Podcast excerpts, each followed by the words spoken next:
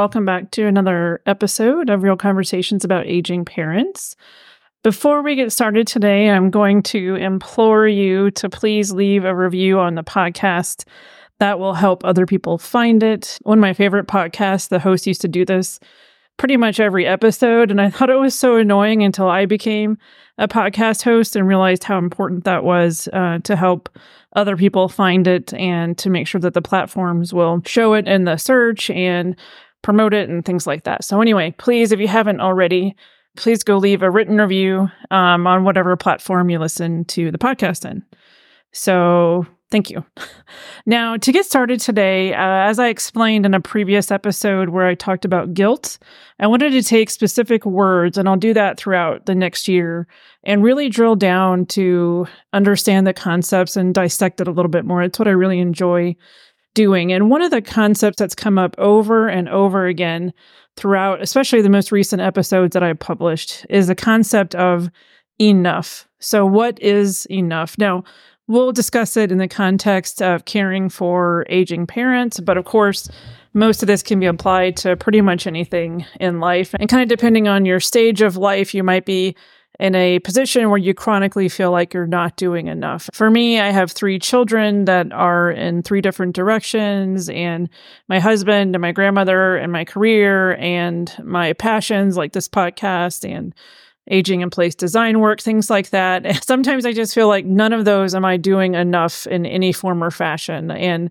the difficulty is when you're feeling that you're not doing enough, then you're living in lack. You're living in a gap between where you think you should be and where you are. And, and no matter how far you, much you've accomplished or how, how far you've come, you can often just not even appreciate that or not enjoy that progress because you're still not at the elusive enough. So the word enough is a concept that's denoting whether or not something is an adequate quantity or degree, usually indicating that it's not in shortage, not in excess, that it's a satisfactory or sufficient amount of something. So, do I have enough money to go to the movies? So, if it's going to cost $40 to go to the movies, do I have at least $40?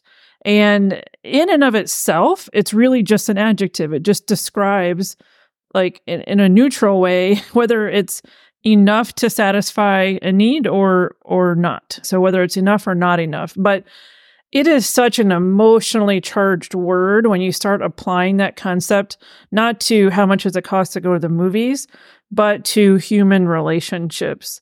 And if you see a lot of the any of the literature or any of the discussions about burnout, and that can be for medical professionals or just busy parents, things like that, this a lot of it relates to this chronic and smoldering feeling that you're not doing enough and you're looking for signals in your life that this is not enough. And even if you get a day where the signals are, hey, I'm doing enough, I'm I've I've made it to enough, this is not a permanent state and so you're always chasing this idea of am I saving enough money? Am I spending enough time with my children or my aging parents? Or am I investing enough in my career? Whatever you want to look at. So, one of the things I want to take a 30,000 foot view of, and we'll talk specifically, of course, because that's the, the content of the podcast, but as it relates to how much you're doing or supporting or lending resources towards supporting an aging parent.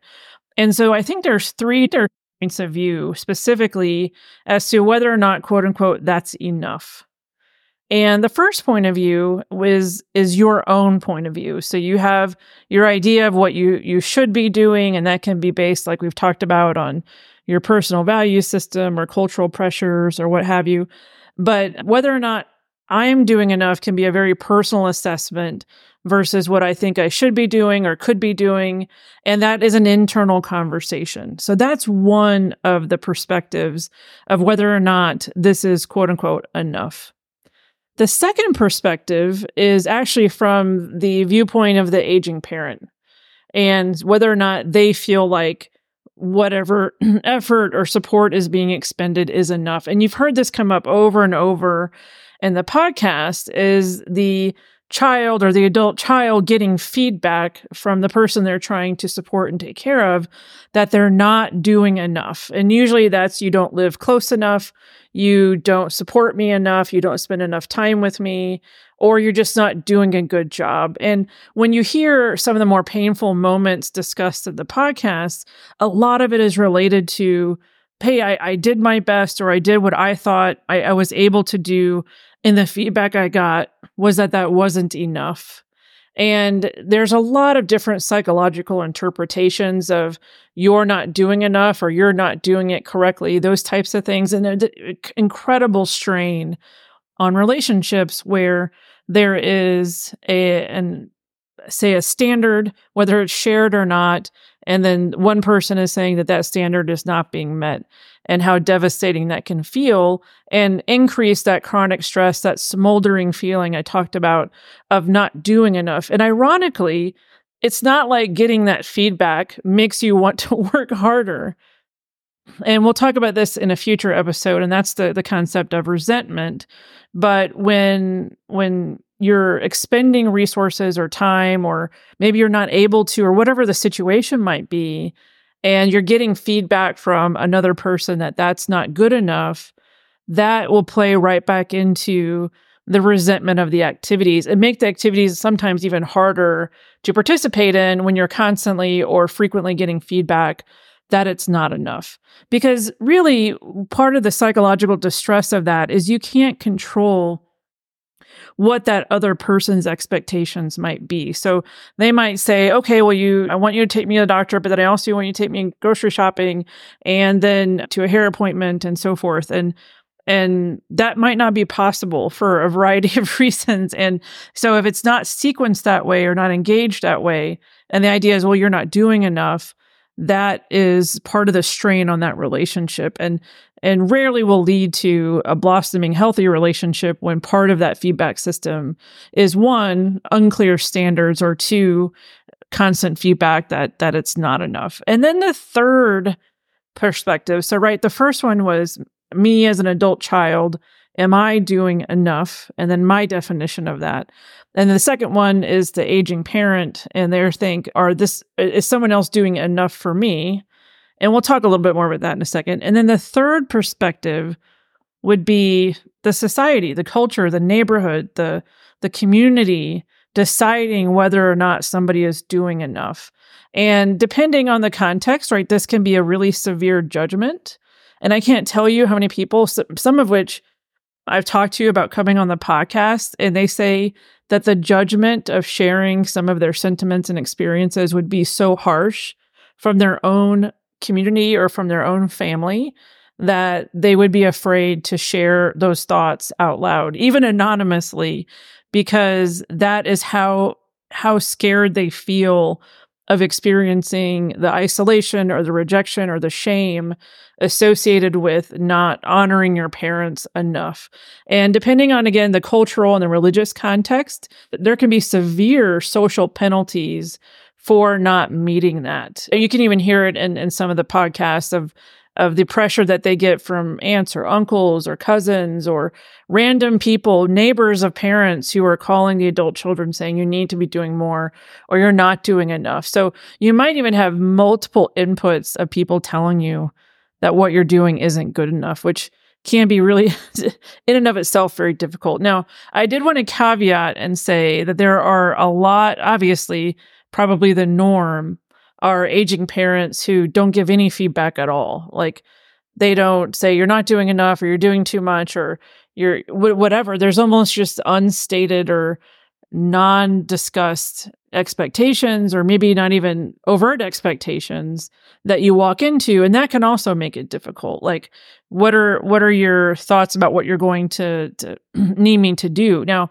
a lot of times this is a big change for that person and their functional status or their independence. And it's not like they're walking around thinking well let me have an open discussion with my child about what could help me out. There's just an assumption that that needs will develop and then the needs will be met somehow by the greater family or the community. So, um, d- diving a little bit deeper, the word enough to me just sounds like it. To me, it's a big word because I know in my head that there are a lot of people probably similar to me that use that word as a fuel, right? I need to make sure I'm always doing enough for X, Y, and Z. Am I supporting enough extracurriculars for my kids? Or am I going to the dentist enough? Am I doing these things? And so the word enough almost becomes like a hammer that you can hold over your own head and think, well, you better always be doing enough. Or what?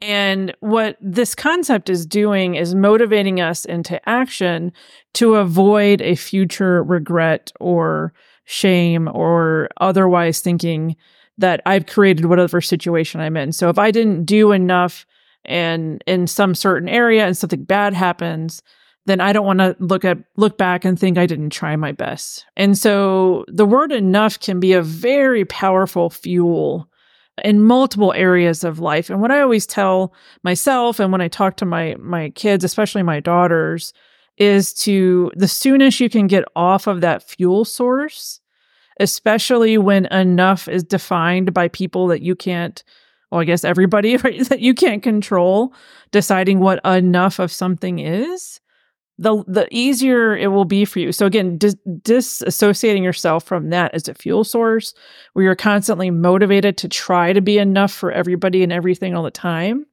and then you center differently, not from a a scared place of of feeling like you might be lacking or not good enough, but a more secure and confident place of knowing your value system and knowing the best that you could do any any given moment, day, or year is going to be much healthier in the long run. And so, but it's a conscious effort, and I'm still working on that, dissociating the enough from my my own day to day existence. And so, using that word in the context of aging parents is very powerful, and can can go in a bunch of different directions. Now, for yourself, one of the strategies here, again, we'll go back to the perspective of yourself of am I doing enough? Whatever the the status would be, is to take back the control in defining that. And maybe enough is doing nothing, meaning you have your own obligations in your family or your career or whatever that might be. And enough to you is being available or checking in or not. I would challenge you as you're listening to this to to really force your brain to articulate what is enough in any given circumstance.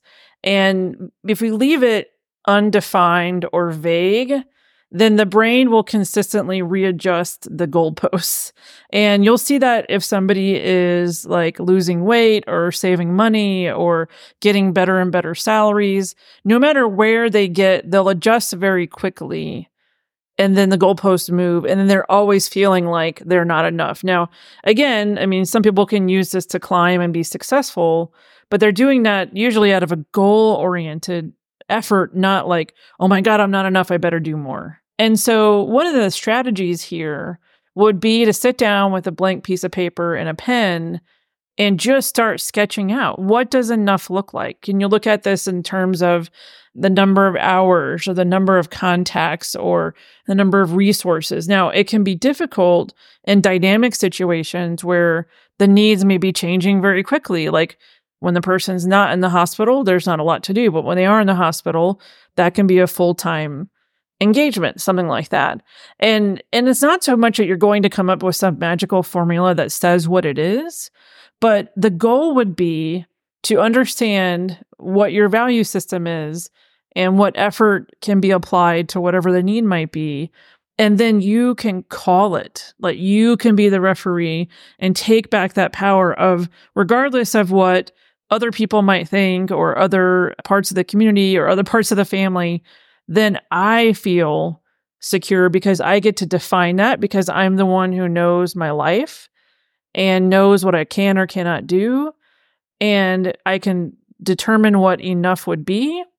And then that would be my executive decision. And that is taking back what's called the locus of control that I understand what this is. Now, the needs may fluctuate over time, and I might have to go back and readjust but I have an idea of what that would be. So, for example, in my own head, and I always find this weird because I think my at least one of my two parents listens to this podcast. And talking about this out loud does seem kind of strange sometimes, but regardless. So the idea to me is enough to me is being, at least currently, being available, being engaged, and being supportive. And when there is some crisis that comes along, to the best of my ability, making myself available to support, especially because I'm a physician and because I'm located in the same area. But I also have an idea that when push would come to shove, that I don't have an expectation of myself that I would, for instance, provide personal care, showering, bathing, those types of things. That I would work with my family, work with my brothers to find some way to arrange that. And so I don't have some blank check sitting around being like, okay, what's enough? I would do everything possible to support this person physically, mentally, emotionally, spiritually, those types of things. That doesn't mean I don't love them. It doesn't mean that I don't care, but I have some idea because I know how my brain works with people that I love, especially my parents, and we do have good, healthy relationships. That that there has to be some parameters of in my head what I can and, and cannot do. Now, if I were to go and ask them, probably closely align between what their what support they would appreciate and then what I'm able to do. That doesn't mean it will always be that way. So there could come come times in the future, and I see this all the time on the clinical side of the house, where everything is fine until the needs rapidly increase, especially unexpectedly, and that that can be really challenging to navigate. So, as far as the the what we call the locus of control, having an idea of what does enough even look like. If I just gave you a piece of paper and get, and I said, give me five parameters for what does enough look like, perhaps you're already doing that, or perhaps just having those those a sketch of this in your brain can help sort of calm this down because what you don't want in almost any situation would be subject to others deciding what is or isn't enough and then giving you that feedback and then you behaving in a way to hope that they feel like it's enough. And that can be an extremely stressful situation to be in. And as part of the course that I wrote, that's pro- part of one of the modules is just literally having that conversation. How do you sit down and decide what their expectations are? What do they feel like enough is? What how would they want these things to be handled? And having that really clear conversation about what does that look like and then going through all the di- most common scenarios and situations for for hospital care and home care that type of thing and then of course when we get to the the idea of does society or culture or the neighborhood think it's enough i almost never recommend hitching yourself to that wagon that that would be the a very difficult situation in your life where you're making decisions what's best for you or your family and you're making decisions to help make other people happy and I know many, many, many, many people in this exact situation, and it is very stressful. And sometimes they they feel like the penalty for ignoring those thoughts is worse than actually doing whatever it is that they're trying to do. So, but that said, you can kind of go through those different layers. So, do I think it's enough? Do they think it's enough? Does the greater community think it's enough? Now, you've heard other instances just on discussions in this podcast where you can inherently feel like that's not even a question. And I'm going to be a little sexist here, maybe, and say I, I strongly believe that am I doing enough is a very female question. I have met many, many people, some of them even uh, mentioned in the podcast, that that doesn't even occur to them as to whether or not they're doing enough.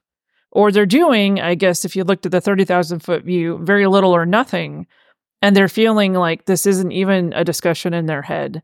And that could be because of a failed relationship. That could be that there's so much brokenness and resentment and resentment in the relationship that that's failed. Or it just could be that their own life is so I don't know, involved or important or busy that that's just not part of what they do. But you can see this even set up between siblings. Like one sibling is like, Am I doing enough? I don't know. And the next sibling is almost indifferent. And so I would beg the question, or what it begs the question is, why is that a question in your head? Where does that come from? And I don't mean this from a judgmental standpoint. I just mean this out of pure curiosity. Why why am I feeling like this? Why is this a question I'm asking? Because if you think it's inherent in every human being to ask, am I doing enough in any given role in their life as a spouse or a parent or an employee or an employer, then you're definitely wrong Like that's not how that works. It is not always inherent. There's a certain awareness of others and other people's needs. You have to have that first to even have the question and generate the question, am I doing enough? And when you go and look at some some of the examples where that person is not really particularly involved, they're not often walking around feeling like they're not doing enough. It's not even a conversation in their head. Either they don't feel like that's their role or that they're they're unable to participate in that or don't want to or have an aversion to or just extremely happy that there's somebody else who's willing to take that on. And then you talk again talking about setting up for some resentment and other issues, that's very quickly where that happens. And you'll notice anytime I'm talking to somebody and interviewing somebody who went into this situation with siblings, I always ask about the siblings. And because that's where you can start to see some of the contrasts. And very rarely is it an equally borne responsibility between people based on geography or resources or, or whatever when people kind of work things out, right? I mean, there's been some really good examples on the podcast of that working out pretty well, and then some really, really heartbreaking examples where where things have broken down very quickly, even after the person has passed away. The brokenness in some of these relationships that was set up because of who is quote unquote doing enough or not doing enough can even persist beyond the death of the person that they were trying to take care of or were sharing responsibility for, which I think is a, is a tragedy because it's bad enough if if those relationships are strained with a parent who has a lot of medical needs or needs a lot of assistance and then that person passes away and there isn't a process necessarily for healing that back over for rehabilitating those relationships and uh, as many times as this has come up on the podcast I've yet to hear one example where the brokenness that resulted in, in that type of situation ended up being repaired after the fact. In fact, it can just get worse and and lead into ba- basically a longer term estrangement. So, and I think that's a horrible outcome. I would hate for that to happen with my own children. And part of that just comes back to my radical commitment to open conversations and um, trying to make sure that um, I'm supporting myself the best that I can and anticipating that so that they won't necessarily have to be in the middle. I would hate to impact their relationships because of my own aging process, which I think it obviously my aging process is, is inevitable, but the brokenness that can come from that, I hope is is not. And so, anyway, so I go back to the concept of we talked about sketching out what is enough or what does enough look like, and then taking a step back even before that and saying, where in my brain does this come from?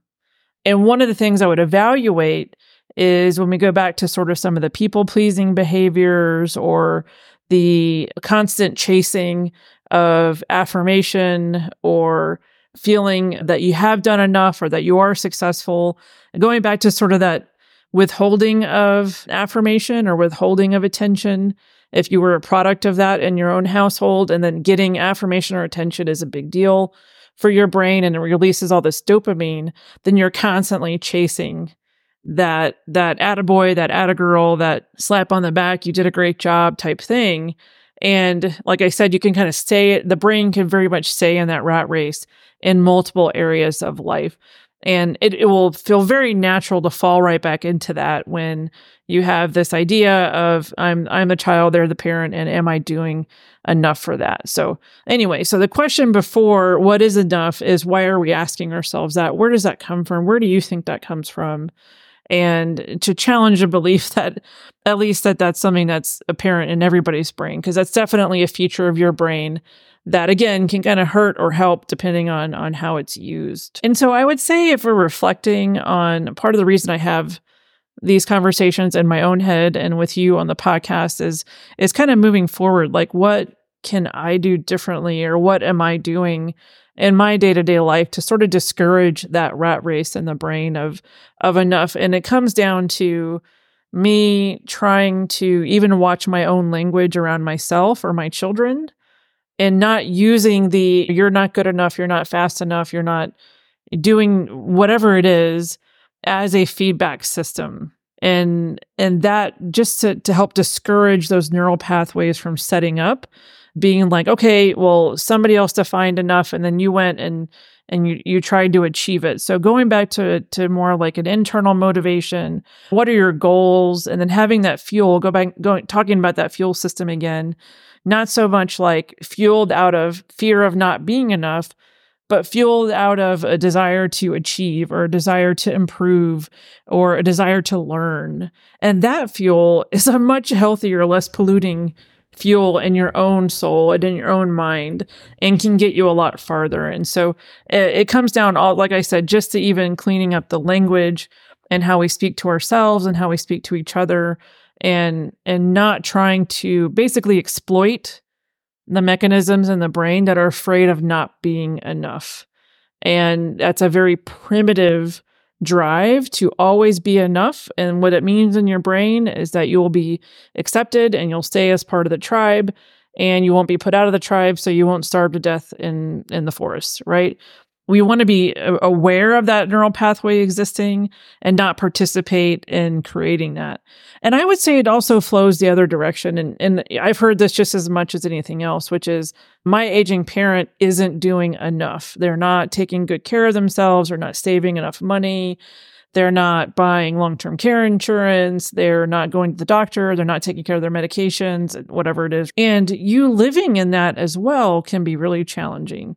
So now you're the person deciding what's enough, what is enough, right? And then applying that to somebody else. And there's a point at which you can say, "Hey, I noticed you didn't go to the doctor. Is that because you need help with transportation?" That's that's different. But this idea, this chronic feeling that somebody is not doing enough, that puts you right back again in that same cycle, that same situation where now you start to see what, what your brain will now focus on is everything that they're doing wrong. And that is to me one of the things that will rob definitely rob experiences and relationships particularly at the end of life and at the late stages of life when very little can be done to extend quality of life and us kind of hyper focusing on well they didn't take their blood pressure medication on Tuesday and they they forgot to take their cane when they went to the store and they did this and they did that. Not that these things aren't important or that we can't help try to address some of the safety issues that we bring up but I also just want to question and understand what that does inside the brain is is continue to encourage the brain to focus on lack on what somebody isn't doing correctly and I think it's a subversive way that the brain is coping with the loss of function of somebody else that you care about or you love or somebody that was helping you in your life and now that person is needing help something like that. And so this idea that that instead of just experiencing the grief of loss of whatever that is that lost in your life then it can very quickly sort of transform into this focus on well, they're not doing anything to help themselves. And that was mentioned back in the podcast with David Stewart. And there were some comments that podcast that gave me pause. And when I went back to edit, I almost took some of them out, but I didn't because that what he articulated, I think, is a very common sentiment, which is that if if people just did more to take care of themselves, there wouldn't be such a burden.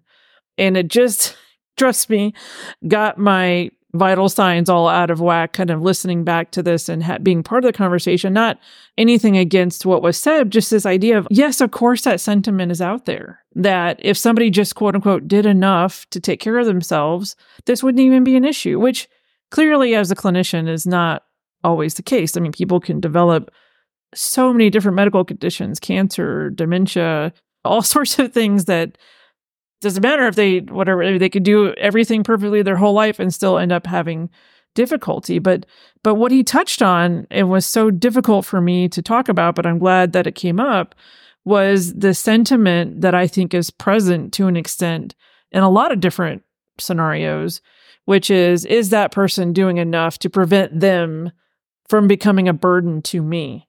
And that is a you wouldn't talk about a dangerous rabbit hole of a thought, whether it's applied to a spouse or a child or an aging parent, that is a very challenging place for your brain to be and can take things well out of context. But anyway, I just wanted to bring this up because there is that thought as well. Well, if they were doing enough, then this wouldn't be an issue. I wouldn't have to worry about this.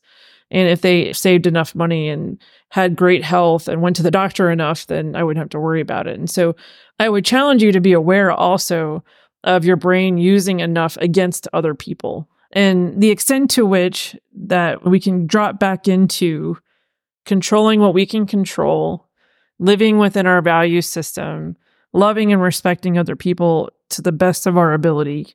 And then whatever choices they're making and participate in a way that feels as as good as it can for ourselves, then that keeps us out of that horrible judgment cycle of somebody that ostensibly you care about. And again, I go back to how it can deteriorate a relationship or an experience when you go over to their house and you're like, "Oh my god, I can't believe they're they didn't take their pills correctly yesterday." And, "Oh my god, I can't believe that they didn't fix this part of the kitchen or something like that." And and again, that doesn't mean we don't address those safety issues where we can, but the idea is we're training the brain to understand that they're not enough, then we're going to continue to look for that. And then that's going to eventually change that relationship. So, anyway, sorry about the giant soapbox for that.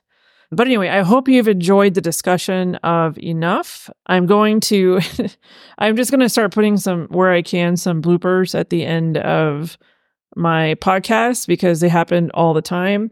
And the the blooper I'm going to include is my daughter walking in to talk to me while I was recording this. And again, I go back to am I doing enough? So I want to make sure that I have the podcast recorded and published on time, but then I also want to make sure I'm here for my kids. And so there, it's just funny that I'm having this podcast and then this in sort of other other need pops up and I have to make a split second decision of well maybe I could do the podcast and talk to her but I guess we'll do it at the same time but I didn't know how to pause the recording so yeah. Anyway, so I'll include that but I also want to say just thank you guys so much for listening. I'm getting uh, great feedback. We're up over 4,000 downloads, and that's just been so much fun. So, thank you for listening to me rattle on and on and go on all these soapboxes. I hope it is helpful for you. Please do reach out if it if you're finding anything helpful or you want to leave me some feedback again, please leave a review. Anyway, all right, I'm done talking for now. Thank you so much. I hope you all have a wonderful and very warm week. I'll talk to you soon. Yes, uh, yes, Athena. Hmm, and Okay. Oh, guess what? What? So today we made okay, so we made like ten dollars in fourth grade bear bucks Yeah. and like four or five dollars in in real bear bucks. That's awesome. I'm really proud of you. Um Awesome. You can go take a shower? Okay. All right. So I'll go back to talking about Athena, you saw my phone. I saw you. Okay. Hey everyone, it's Rebecca. Thank you so much for joining me today. I'd like to take just a moment to review the disclaimer. This podcast is for informational and occasional entertainment purposes only. Nothing discussed here is formal medical, legal, or financial advice. By listening to the podcast, we are not creating a patient doctor relationship between you and myself or any of the guests. Really, it's just me and a possible guest or two, sometimes three, sitting around talking about difficult topics related to aging parents. If you have or suspect that you might have a medical problem or condition, you should seek advice from a licensed medical professional. If you have any questions or concerns, please read the full disclaimer in the show notes or contact me directly.